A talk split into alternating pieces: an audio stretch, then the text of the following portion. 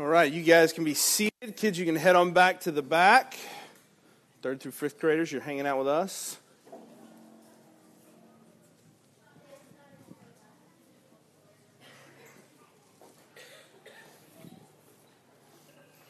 All right, Luke chapter 8 is where we are this morning. Luke chapter 8.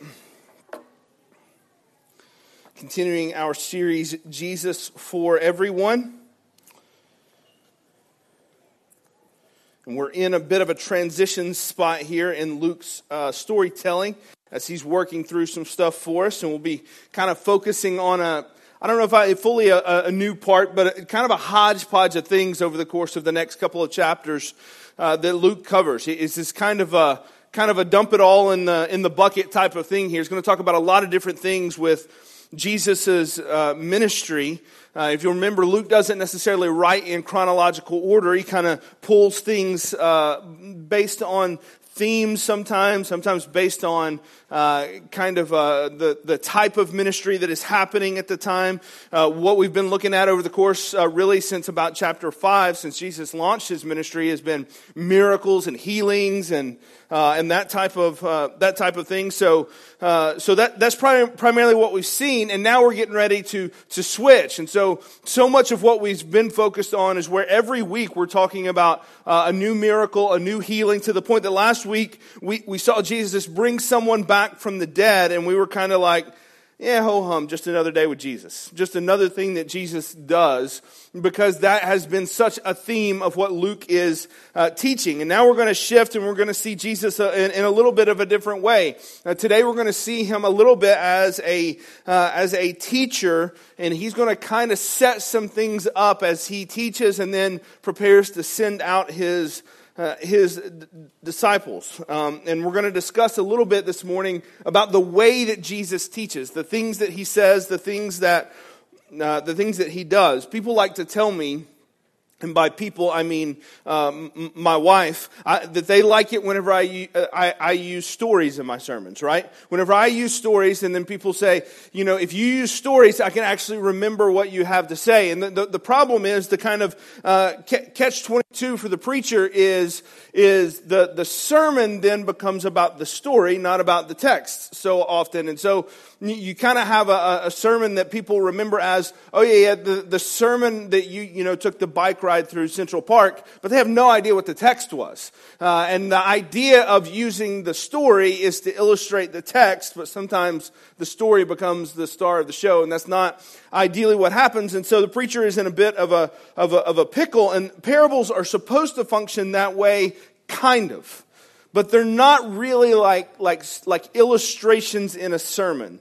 Uh, they are a little bit different. They work a little bit uh, differently. They will, uh, th- these parables will use certain scenes and certain people and certain objects to represent things, and so they are an allegory where they will they will kind of say, "Hey, this is this, and this is this, and here's what you need to know, and here's what you need to uh, learn. And so, if we're not careful, then what we can do is we, we, we get to it where we say uh, that this is the parable of the sower, which is what we're going to look at this morning. That will be our text this morning, uh, or the parable, parable of the prodigal son. And, and what we remember is the illustration or the picture, but we don't remember the actual lesson that Jesus has for us, the point of the story. Uh, but I'm getting a bit ahead of myself here. So before I before I keep on going, uh, I want to I, I, want to kind of back up just a little bit and look at the beginning of Luke chapter eight. And uh, before we get to Jesus talking in parables, Luke gives us a small note right at the beginning of uh, of the, the, the book of Luke. He he gives us a, a, a small note. And I considered making an entire sermon out of this note. I talked to Jordan about it a few times over the last uh, few weeks because I wasn't quite sure what to do with this because it's really just a bit of a of a historical note. It's really just a bit of a like like little add on that Luke gives us. It's not really enough for a full sermon. Um, so he, here's what I'm going to tell you. I, we're going to talk about it this morning, but very quickly. And then this will come back up again later on in the book of Luke, and we'll come back to this uh, this text. And if you'll remember last week, we ended with uh, the story of the sinful woman or the woman of the city that wept at Jesus' feet, that, that washed his feet whenever he was at the home of Simon the Pharisee, who neglected to uh, wash Jesus' feet, neglected to, uh, to care for Jesus the way that he should have. And we don't know what happened to that woman after that story. She's nowhere else mentioned in uh, Scripture. We don't know her name. we don't know if she begins following Jesus with his disciples or if she goes back home. We're not, we're not sure. But Luke goes out of his way at the beginning of chapter 8 to show that, uh, that she wasn't the only woman that was part of this crew of disciples that were following Jesus around. So, Luke chapter 8, verse 1. Soon afterward, he went on through cities and villages, proclaiming and bringing the good news of the kingdom of God. And the twelve were with him and also some women who had been healed of evil spirits and infirmities. Mary called Magdalene, whom, from whom seven demons had gone out, and Joanna, the wife of Chuza, and Herod's, Herod's household manager, and Susanna, and many others who provided for them out of their means. I find it fascinating that Luke does this. It, it, serves as a bit of an aside and transition in Luke's storytelling to this point uh, but he did the same thing, if you'll remember, back at the beginning of chapter 5. If you go back and look there, uh, he listed the, the apostles, the, the 12 uh, apostles. He lists them and, and kind of uh, tells us a little bit about them. And we spent a whole morning looking at those disciples, those men, and what their lives meant for us. And now he does the same thing for the women that are following Jesus. And it is similar, similarly at a new section, kind of marks a, a new section of Luke's gospel whenever he, he does this.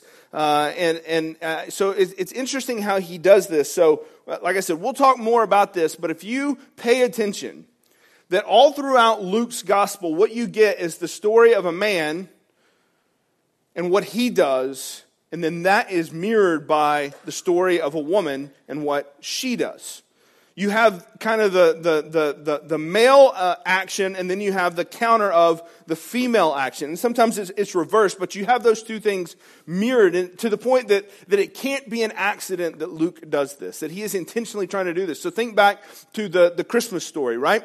You have Zechariah who's visited by an angel uh, and hears the angel's story, and then later uh, about having a child, and then later he will he will have, be Zechariah's Benedictus, his his his poem, his song uh, in response to the birth of his son. And then right after that, you have Mary being visited by an angel, being told about the birth of a, the miraculous birth of a son. And you have, uh, you have um, Mary's prayer and song that comes right with that. The two kind of uh, are, are right there together uh, next to each other. They mirror each other. And so you have in chapter 5 the apostles that are being listed, the men that are being listed, and then you have here in chapter 8 the women that are being listed. And this happens all throughout Luke's gospel, where he has to be making the point that, that, that women are right there with the men in the ministry and what they are. Uh, what they are, are, are doing. And so I think it's pretty cool that, that they show all these two things going together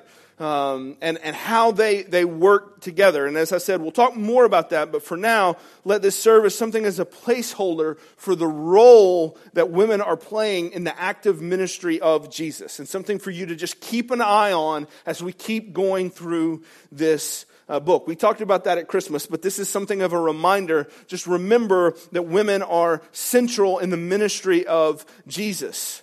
In fact, because uh, many of the, the, the, the, the, the, because women were powerless at the time, but the way that, that it worked is like so many of the men that followed Jesus, what we talked about is that they were power, they didn't have power. They didn't have access to power. Uh, they were fishermen. They were common men. The women were inherently uh, uh, powerless in this society.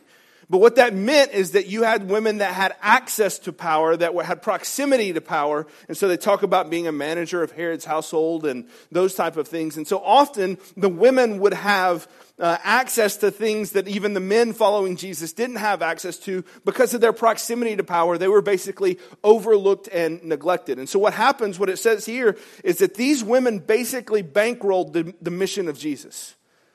That they basically provided for the disciples and for Jesus in his ministry out of their means because they had access to money that, that the disciples, uh, especially since they had walked away from their jobs and their, uh, their livelihoods, basically had no access to. And so it's pretty fascinating for me to be able to see the role that women are, are, are playing here. And any theology that, that relegates women to kind of this subservient, diminutive, kind of there, there, like pat them on the heads type of role is not, it, that is not a theology that you will find in the pages of Scripture. It's just not it's just not, not there. Women are front and center right here in chapter 8 and all throughout Luke's gospel, and they should be front and center in the church today and active in the ministry of the church today. We've talked about this a lot back in the fall, and it's something that will, will continue to come up, especially if you followed any of the news in the SBC over the course of the last, uh, the last couple of weeks. Like, we have to make sure that, that we continue to work and to, to, to make sure that, that the ministry of the church looks like what is going on here in chapter 8. So, that is like an aside to, to something we will come back and address in a much more full throated way uh, here in, in and it's probably going to be more than a few weeks, but we'll come back before we are done with Luke's gospel to talk uh, about this. Um, and so, but for now, for this morning, for time's sake, we need to move on uh, just a little bit. And so, as I said, we're, in, we're entering into this kind of ex- extended portion of Luke's gospel where he kind of bounces all over and it feels like it's just kind of a let's throw it all in this bucket and tell you about a bunch of different stuff that happened with Jesus and his uh, disciples. There's some healings, there's some miracles, there's some family stuff about Jesus. Uh, later on, we're going to see about how, uh, how he sends out his disciples and, and, and what that looks like whenever the disciples get sent out. Um, and, and eventually, we're going to get, when we get to uh, chapter 14, 15, we're going to get a huge section of parables. A huge section just of Jesus' uh, teaching but this morning, we get kind of one parable out of place, all by itself. Just one parable that's there. It doesn't lead to more parables. It's just one little story that's in there about Jesus' uh, teaching. You, you would think this would make a lot of sense for this to be at the beginning of a section of, of a bunch of parables, but that's not how Luke does it. So let's read what it is and, and what happens here because this parable is all about how, how it talks, teaches us all about how parables work. So let's read this, and then let's see if we can't figure out a little bit about why Luke put this in where he put it in. So, Luke chapter 8, verse 4. And then a great crowd was gathering, and people from town after town came to him. And he said in a parable A sower went out to sow his seed, and as he sowed, some fell along the path and was trampled underfoot and the birds of the air devoured it. And some fell on the rock, and as it grew up, it withered away because it had no moisture. And some fell among the thorns, and the thorns grew up with it and choked it. And some fell into the good soil and grew and yielded a hundredfold. As he said these things, he called out, He who has ears to hear, let him hear.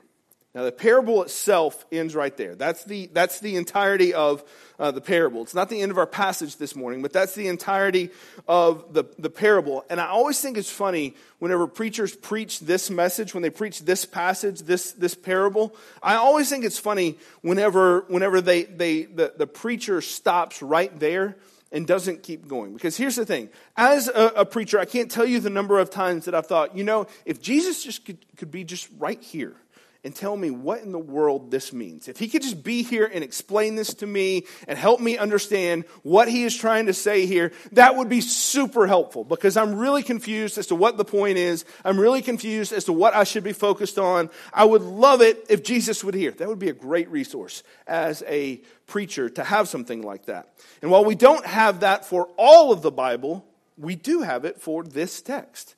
And so I always find it fascinating whenever you have Jesus explaining exactly what this parable means, that, that, that, preachers will go and give like a whole sermon about what this parable means and never use Jesus' own explanation. So here's what we're going to do. Instead of me telling you what Jesus probably meant, I'm going to let Jesus tell you exactly what he meant. All right?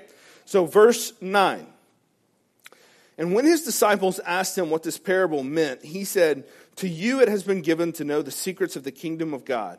But for others, they are in parables, so that seeing they may, they may not see, and hearing they may not understand. Now, the parable is this The seed is the word of God.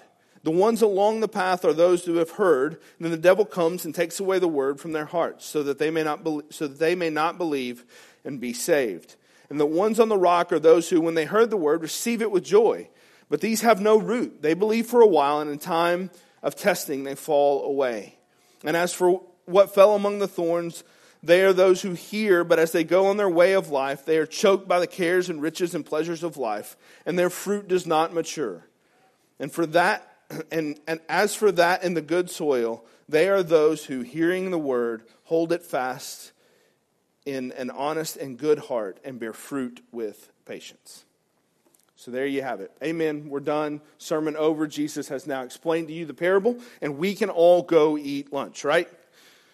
You're not going to get off that easy. There's more that we're going to have to say because even in Jesus' answer, it brings up some other questions for us. Like, what, what do you mean by, by this, Jesus, in, in his answer? So we're going to have to work through some things. So, first, let, let's just ask the question why is the parable even here?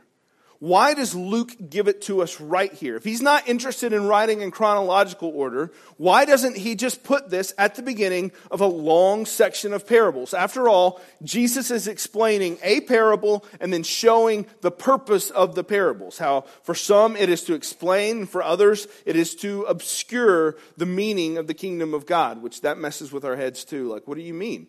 I thought all this was to make things easier to see. Are you telling me that some of the parables actually make things harder to understand? And that's exactly what Jesus is saying. So we gotta, we gotta figure this stuff out.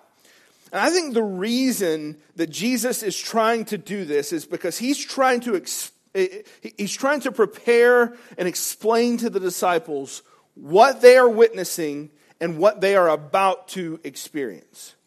He's trying to help them see what they are a part of. Uh, he's giving them categories for what's going on uh, around them. I, I, wonder how many of you guys ha- have ever like had a movie that you loved. I mean, like you just loved the movie, like borderline, or maybe maybe completely like changed your life whenever you saw the movie. Like you had this thing, it is the best for you, and then you recommend it to someone else. You say, hey, you should see this because this thing is amazing. It did this for me and it did that for me. You, you, you've got to see this movie. When I was younger, I would always do that with so much excitement and gusto, sure that this life changing moment would be met by my friends as they watched the movie, and then they too would have this life changing moment, and then our lives together would be affected by this movie, and we would bond over this movie, and all would be, uh, all would be great. I found that that's not really how that works most of the time. Uh, I, I remember in high school, Emily and I were, were dating and we are looking for date night ideas and we would talk about movies that we love the most and we would, uh, we would, we would one by one kind of watch them together. My suggestions were movies like, like Chariots of Fire, The Natural, Field of Dreams, Rudy. You see a theme in these movies. These are all sports movies. These were the movies that, that, that meant something to me. Uh, and and I, I remember I honestly I can't remember a whole lot of what her suggestions were, which maybe says more about me than anything, um, or maybe it says something about her suggestions. I don't know. I remember one movie that she was super excited about for us to watch, so we would watch these on our on our date nights. I remember one movie she was super excited for us to watch, which is Wild Hearts Can't Be Broken. Do you guys know that movie? Yeah? No? Nobody knows that movie? All right, there's a few people. Does anybody like that movie?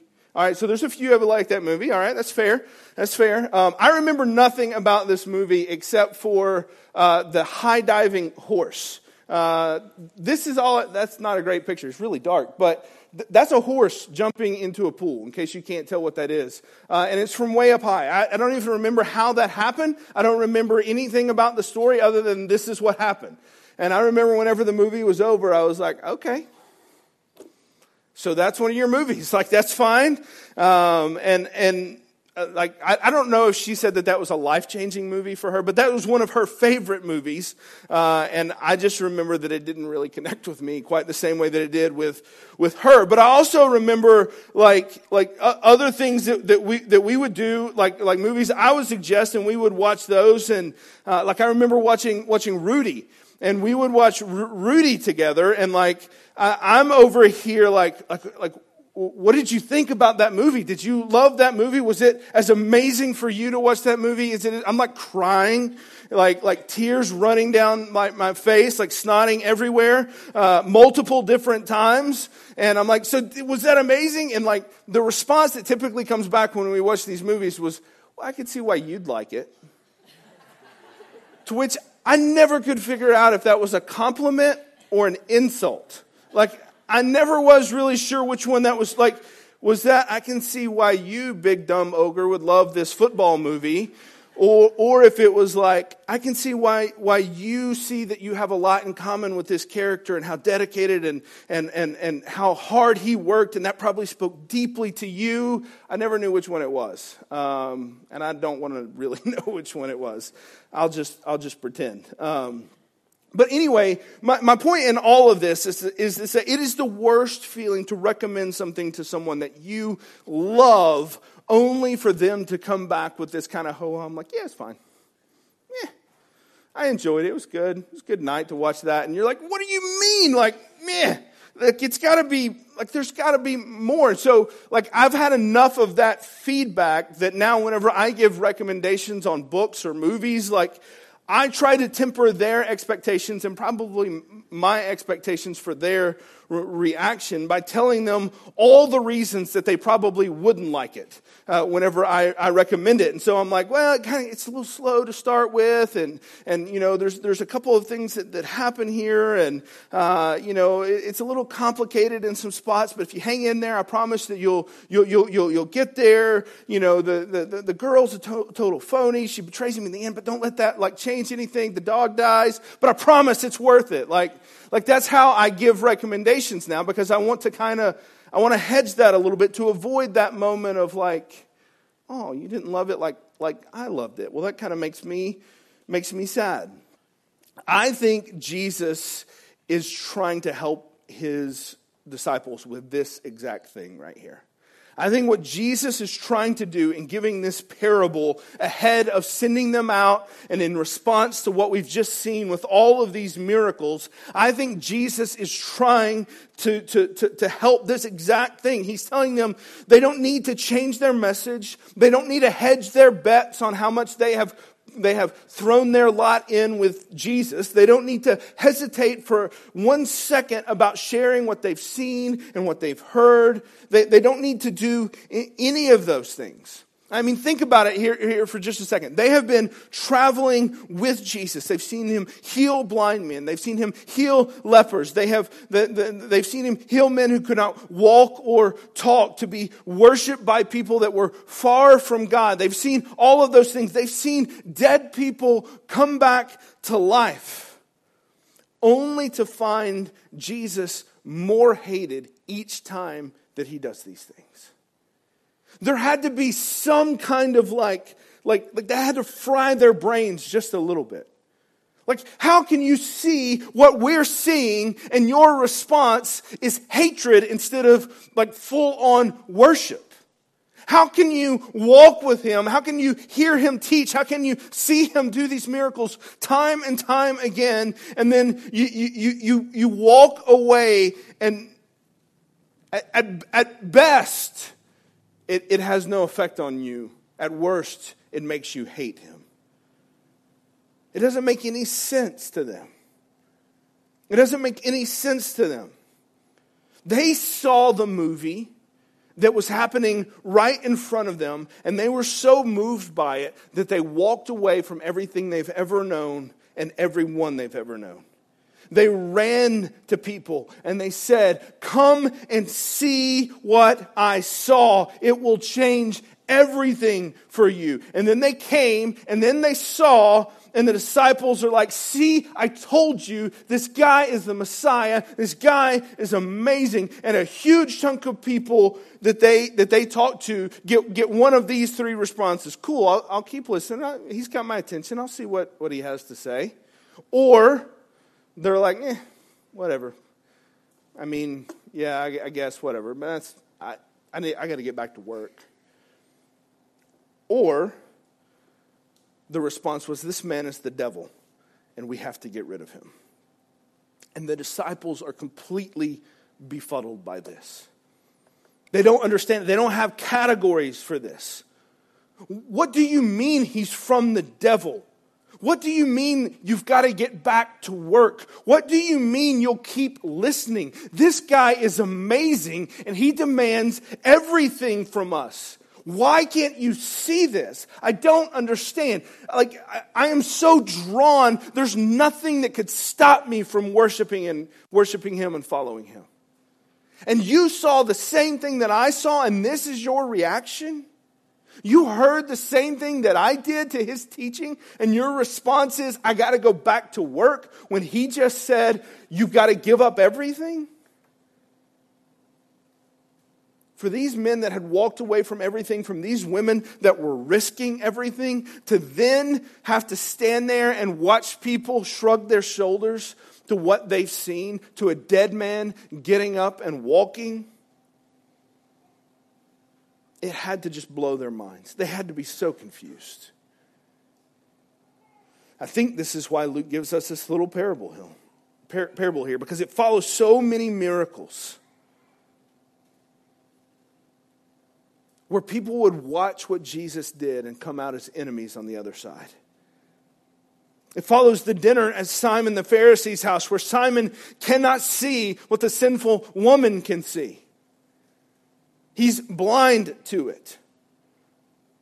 They're struck by the ability of a prostitute to see what is happening when the Pharisee, the, the teacher of the law, can't understand what is happening.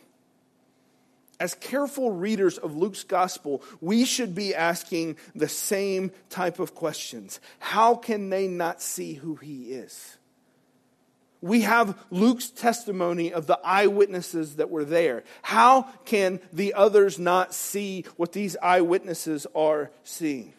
What is Luke not telling us that makes these people act like this and walk away? And the answer is he's, there, there's nothing he's not telling us. The answer is their hearts are not ready to hear the word of God and receive the good news.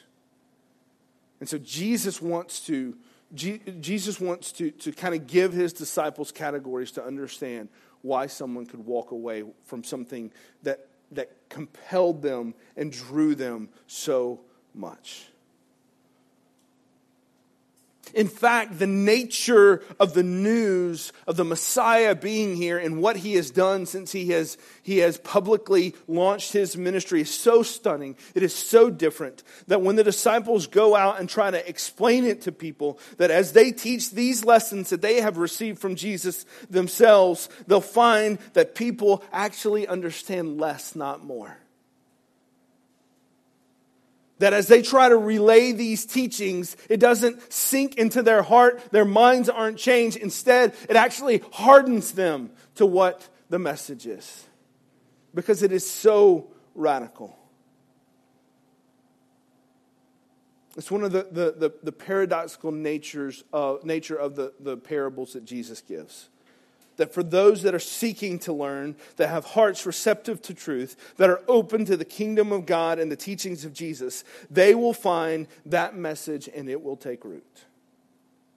But for those that aren't open and have hard hearts and closed ears, not only will they not hear, but the parables themselves will serve to completely shut their ears.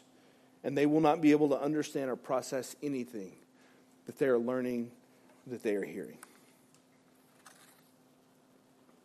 So that's reason one why we have this parable. Luke is answering the preemptive question from the reader and from the assumed question from the disciples why don't they love him like I do?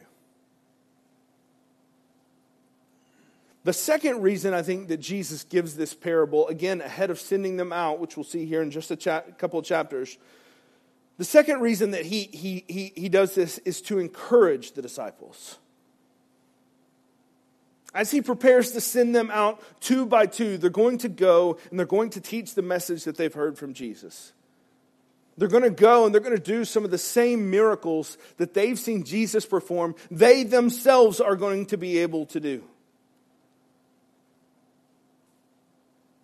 But if they go with the expectation that people are going to respond the same way, uh, the same way to that message that they responded to that message, they're going to be some very disappointed disciples. If they go sharing the movie and expecting that whenever somebody else sees the movie or, or, or, reads about the movie, that their lives are similarly changed every time that they go and say, You got to see this movie, they're going to be super disappointed every time somebody comes back. It's like, Meh, just wasn't for me. Just wasn't, just wasn't my thing. They're going to be super disappointed by that because they're going to expect that, that, that people's hearts will be changed the same way that theirs was. He's telling them that many will not believe or honor the miracles, and even fewer will stick around to hear and apply the teachings. And that they best, they best set their expectations accordingly. I love this expression of care from Jesus. He's seeking them out. They didn't ask this question. At least as we there's no, there's no record in any of the, the Gospels that they ask this question. Instead, Jesus comes to them and he says, You need to know what it is that you are seeing and what is happening here. He seeks them out. He answers their questions that they haven't even thought to ask yet. He's helping them in, in their ministry in ways that they didn't even know they were going to need help. I can tell you from personal experience, there is nothing that will burn out a preacher or ruin a ministry faster than being convinced that every person that walks away or doesn't get as excited about the message as you do is your fault if you're convinced that the reason that somebody doesn't come back to church is because, is because you didn't sell it well enough, that is a weight and a burden that just is simply unbearable at some point. And Jesus makes it clear that the goal is to sow the seed, not to build the kingdom. Later on, he'll explain how the kingdom will kind of take care of itself. And it'll take care of itself because God is the one who, who builds the kingdom. But for us, our task is to sow the seed. And this is true for you too. This isn't just for preachers. This isn't just for, for those of us that, that stand up here and do this. this it's, it's for all disciples. That's all of us. Your task is to sow the seed in your home and outside of it. Sow the message of the kingdom of God, of the love and forgiveness of Jesus, and don't be surprised when people shrug it off and dismiss it as irrelevant to them. They did it to Jesus, and they'll do it to you too. But it doesn't mean you stop sowing the seed. It's the assumed action in the story. Do you see that? Like that's the consistent, no matter what else is going on. The assumed action is that the seed is sowed. Every other action is conditional upon the soil, the birds, the, the heat, the external factors. But the sowing of the seed is the one constant. And I'm preaching this to myself as much as I am to anyone. How often that, that, that we or I determine whether I will talk about Jesus based solely, based solely upon how well I think it will be received. How, often do I do that? Far, far too often. We cannot think that way. The message of Jesus must be on our lips. Now, should we be strategic? Should we, should we measure out our speech in a way that allows us to be heard? Sure. But the message should be nor, a, a normal part of our speech, of our day, of our life. It should just be a part of who we are. That when people hear you talking about Jesus, they're just like, oh, yeah, there he is talking about Jesus again. That's just what he does. That should be what we are known for. So that's reason two, to, pre- to prepare them for, for what they've seen in Jesus' ministry and then eventually in their own. He's seeking to prepare and to encourage them. to know that ministry success is not dependent upon their own ability to save. Which is the final thing that I want to point out about this passage this morning. Jesus is trying to show them that they have a role to play in all of this drama that is the kingdom of God. But it is not a starring role, it is a supporting one. The task of the sower in the parable is simply to sow. That's it. Nothing else. Not one single thing else does the sower do. And this is where we have to be careful when we start talking about the parables. Anytime, eh, eh, you know, as the saying goes, every metaphor, every analogy falls apart at some point. We have to be careful not to press the analogy, to press the story any further than Jesus does. And we have to be able to take it in context with all the others as well, not to, to just kind of talk about it in isolation. But this is where we have to just be careful to stop where Jesus does. I'm, I'm pretty sure I could have John come up here, and John could be like, Well, you see what the problem was is, is, is, is, is they threw the seed there in the pathway. And let me tell you how you fix that. I got a tractor out here that will fix that in a heartbeat, man. We can get that tractor going, we can till up the ground, we can get the seed better in there. We can make the soil better if we need to make the soil better. We can water it. I got a, we got an irrigation system. We can do all this stuff. We can do all these things to make the soil better. We could, we could talk about all of those things. We can remove some stones. We can break up the dirt. We can do all the things to make sure the seed gets where it needs to go. But that's not Jesus' point here.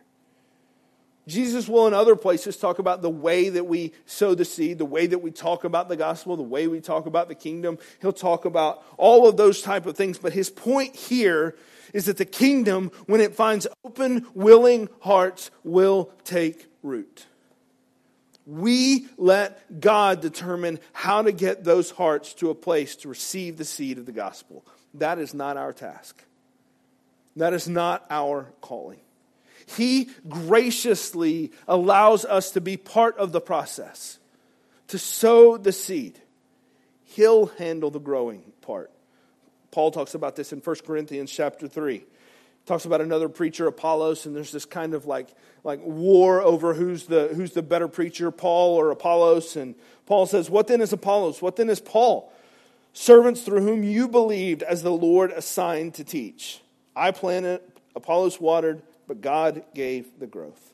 So neither he who plants nor he who waters is anything, but only God who gives the growth. He who plants and he who waters are one, and each will receive his wages according to his labor. So, why is all this important for us to consider and to think about this morning? It's because we are not the ones that get people into heaven. We are not the ones that save people. God is. The disciples did not need to feel the pressure and the panic of saving everyone that they talked to. That was never their job. And the same goes for us. Listen, if the entrance to heaven were based on anything in our ability to do or provide, we'd all be in big trouble. We talk about this all the time. We talk about how salvation is not by works, it is a, it is a gift of God so that no man may boast. But that, that, that works in, in, in other ways too. So, whether we're talking about personal good works or the careful strategy of someone that is sharing the gospel, listen, people don't make it into heaven because somebody else was clever in how they shared the gospel. They make it into heaven because the word of God takes root and grows, as Jesus says, yields a hundredfold.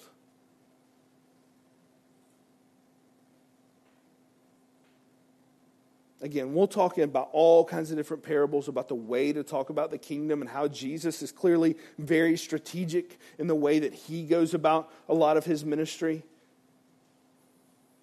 But listen, there, there is nothing that, that can, can help us more than to understand this principle that we are not the ones that build the kingdom, God is. And that helps us because it frees us it frees us from the, the, tyranny of believing that this is all on us to get it done. It's all on us to get it done for our children. It's all on us to get it done for our neighbors. It's all on us to get it done for the nations. It's all on us. And if we don't do it, then, then we are the ones that have, that have, that, that, that have, have, have caused the problem. It is on us in the sense that we have to get out and we have to sow the seed. And God has chosen in His sovereignty to use us to that capacity. but He's the one that gives the growth. And that frees us from so much. It frees us from so much performance, so much falsity, so much like kind of arrogance to believe that we are the ones that do this. And so, this parable here, as it lays out, it makes it very clear there are some that will never hear the gospel, that will see the most amazing things, that will see dead men get up and walk, that will know that it's true and will walk away from that and not be changed. And does that make any sense to me? Not at all. But Jesus says that will happen. And we can get into all kinds of conversations. I probably shouldn't even bring this up. We can get into all kinds of conversations about, about God's sovereignty and about man's free will and all this kind of stuff. What seems pretty clear here is that God is completely sovereign and man also can make a choice.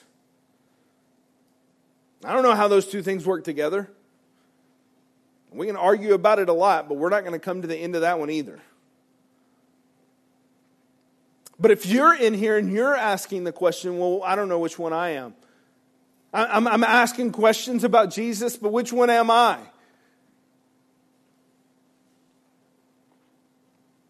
Well, I think what the Gospels will teach us is that if you respond to the gospel, then you're the one that has a, an open heart to it. But there's not a fatalism of like, well, I'm just assigned one of these categories and I don't know if I'm the right one or not. If you want to be the one that has the good soil where the gospel takes root, then be that one. Do that.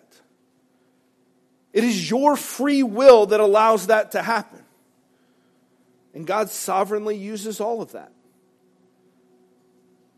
So that's the question that I have for you is, is, is where are you in the story? Are, are, are you the, the free will? Are you the, the, are you the one who, or the free will, are you the one, which, are you the sower or which of the soils are you? Where do you see yourself in the story?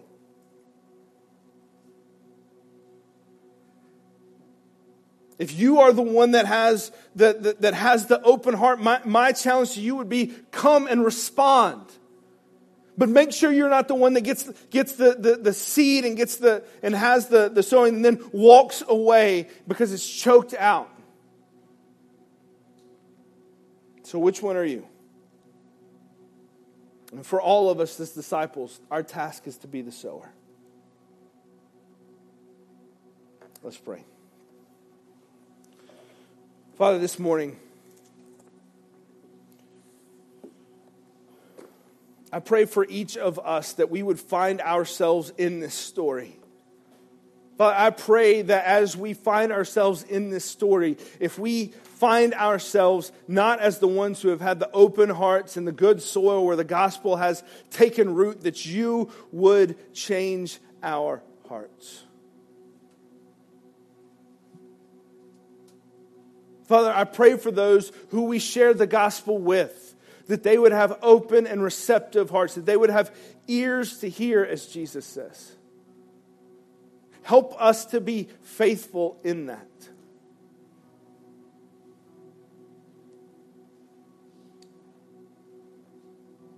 Father, we thank you that you have not left this up to our effort because we would be in big trouble. But instead, it is you that does the saving, it is you that does the growing. Help us just to be faithful in playing our part. And it's in Christ's name we pray. Amen.